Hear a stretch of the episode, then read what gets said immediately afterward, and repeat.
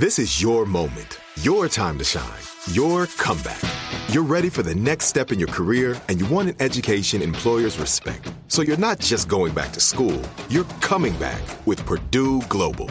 Backed by Purdue University, one of the nation's most respected public universities, Purdue Global is built for people who bring their life experience into the online classroom. Purdue Global, Purdue's online university for working adults. Start your comeback today at purdueglobal.edu.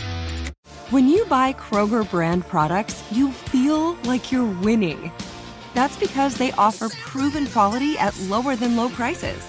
In fact, we guarantee that you and your family will love how Kroger brand products taste, or you get your money back. So next time you're shopping for the family, look for delicious Kroger brand products because they'll make you all feel like you're winning. Shop now, in store, or online. Kroger, fresh for everyone. Okay, round two. Name something that's not boring. A laundry? Ooh, a book club. Computer solitaire, huh? Ah, oh, sorry, we were looking for Chumba Casino. That's right. ChumbaCasino.com has over 100 casino style games. Join today and play for free for your chance to redeem some serious prizes. ChumbaCasino.com. No purchase necessary. Full prohibited by law. 18 plus terms and conditions apply. See website for details. It's Monday, September 27th. I'm Oscar Ramirez from the Daily Dive podcast in Los Angeles, and this is Reopening America. The liquor shortage caused by the pandemic still continues in some states, and they are having to resort to rationing liquor supplies to keep up. As with many other industries, problems at every step of the supply chain is affecting liquor stocks. Some producers are having a hard time sourcing glass bottles, the cost of importing liquor is high, and there's a shortage of truck drivers hampering delivery. Joe Hernandez, reporter at NPR, joins us for why some states are still short on liquor. Thanks for joining us, Joe. You got it. I want to talk about something I haven't really heard about yet. There's a liquor shortage. Uh, there's a lot of states that are going through liquor shortages at their liquor stores and you know a lot of this has to do with supply chain issues at at every moment largely due to the pandemic so joe help us walk through some of this where what are we seeing with this Sure. Well, there's about a zillion reasons for this, and they started back probably about a year, a year and a half ago when the pandemic began. If you remember back then, in some states, stores shut down for a while, and then there was sort of a crush to get liquor, and they ran out of stock. And then since then, we've seen these supply chain issues in all parts of the economy, really, but it's affecting the liquor industry as well. And it goes from anything from being unable to get glass bottles to the cost of shipping going up internationally, a lack of truck drivers, or just a lack of raw materials to be able to make the liquor in the first place and keep up with demand. Now, I live in California. Uh, just anecdotally, I don't think I have seen it here. So, what states are we looking at that are having this problem? And specifically, is this a, is this an issue for liquor stores, or are grocery stores also affected by this? I don't want to oversell it. It's not like you're going to walk into a liquor store and there won't be anything on the shelves. Right, right. No, um, I get you. But this is happening across the U.S. in different states. So, North Carolina, New Jersey, Vermont, Utah. And what's happening in some of these states that have state run liquor sales is that the states are actually saying, okay, we're running low on Buffalo Trace bourbon, so we're only going to allow customers to buy two bottles at a time, say. And to your average consumer, maybe two bottles per day of bourbon is probably not going to be what they're buying anyway. But this might affect your smaller bars and restaurants or even larger ones that tend to buy in bulk and need to have this stuff on hand for consumers when they come in to get it. As far as the question about grocery stores and other vendors, it really depends on the state and what they're doing. Like I said, in some of these control states, the state government itself makes the decision. But in states where liquor stores are privately run, it might be up to those stores themselves or liquor store chains to decide whether or not they need to ration certain products over others. I mean, there's so many rules all over the place. I've been in certain states where you know a Sunday is like a dry day or something like that, or right. or or even certain rules, right, where you can only sell liquor at liquor stores and grocery stores and supermarkets can only sell beer and wine. So there's all sorts of rules all over. They're different everywhere. So you know that's why I was asking uh, to see you know where the problem could be centralized.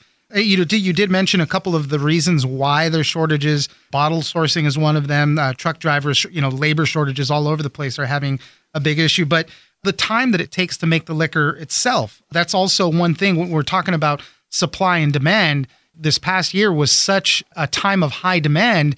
You know, if you burn through some of your, you know, excess bottles that you might have and whatnot, you know, you can't just make more on a dime. You know, the aging process for a lot of this liquor is what also takes time and this is a huge one because unlike in some other industries where maybe you could ramp up production quickly with liquor you can't exactly do that. I mean you could distill a bottle of liquor but then you have to age it for eight years or ten years. So the liquor that we're all drinking now was actually made uh, it could have been a decade ago that it was made. So distilleries while they're trying to ramp up production and expand their operations we're talking about liquor supplies that are going to be some years down the road anyway in addition to the aging, it's also the raw materials, which I mentioned earlier. So there is a global shortage of agave, which is used to make tequila. So places that are are making tequila, you know, it's not like they can go go back five years and plant more agave. That was what one analyst told me. So you're basically stuck with what you have now, and if what you have now isn't enough, then you're not going to be able to make enough for the demand that's out there.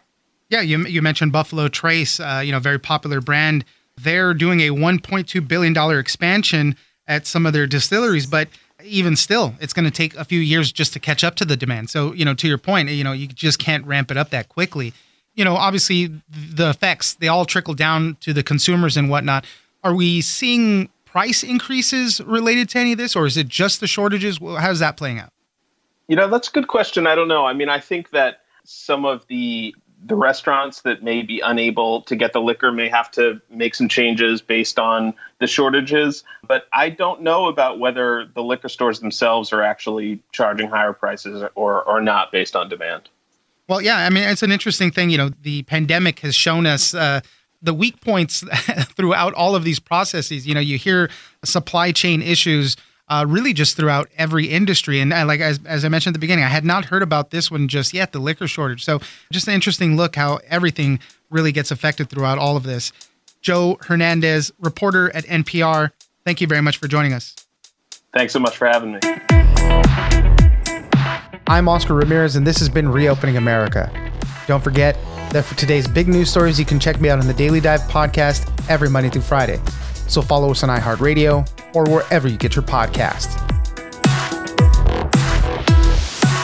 Hello, it is Ryan, and we could all use an extra bright spot in our day, couldn't we? Just to make up for things like sitting in traffic, doing the dishes, counting your steps, you know, all the mundane stuff. That is why I'm such a big fan of Chumba Casino. Chumba Casino has all your favorite social casino style games that you can play for free anytime, anywhere with daily bonuses. That should brighten your day a little.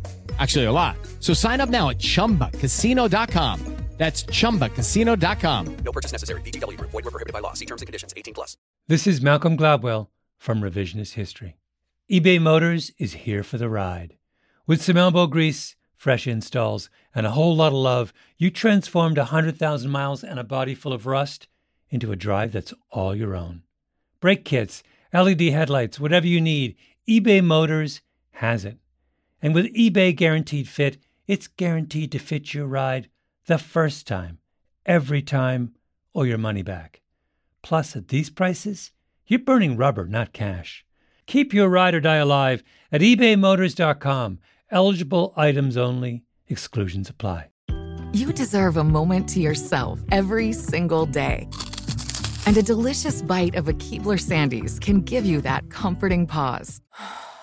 Because there's nothing like a weekend pause with the melt in your mouth magic of a Keebler Sandies. This magic is baked into simple shortbread cookies by Ernie and the Keebler Elves. So as life continues to fly by, make the most of your me moment. Take a pause and enjoy a Keebler Sandies.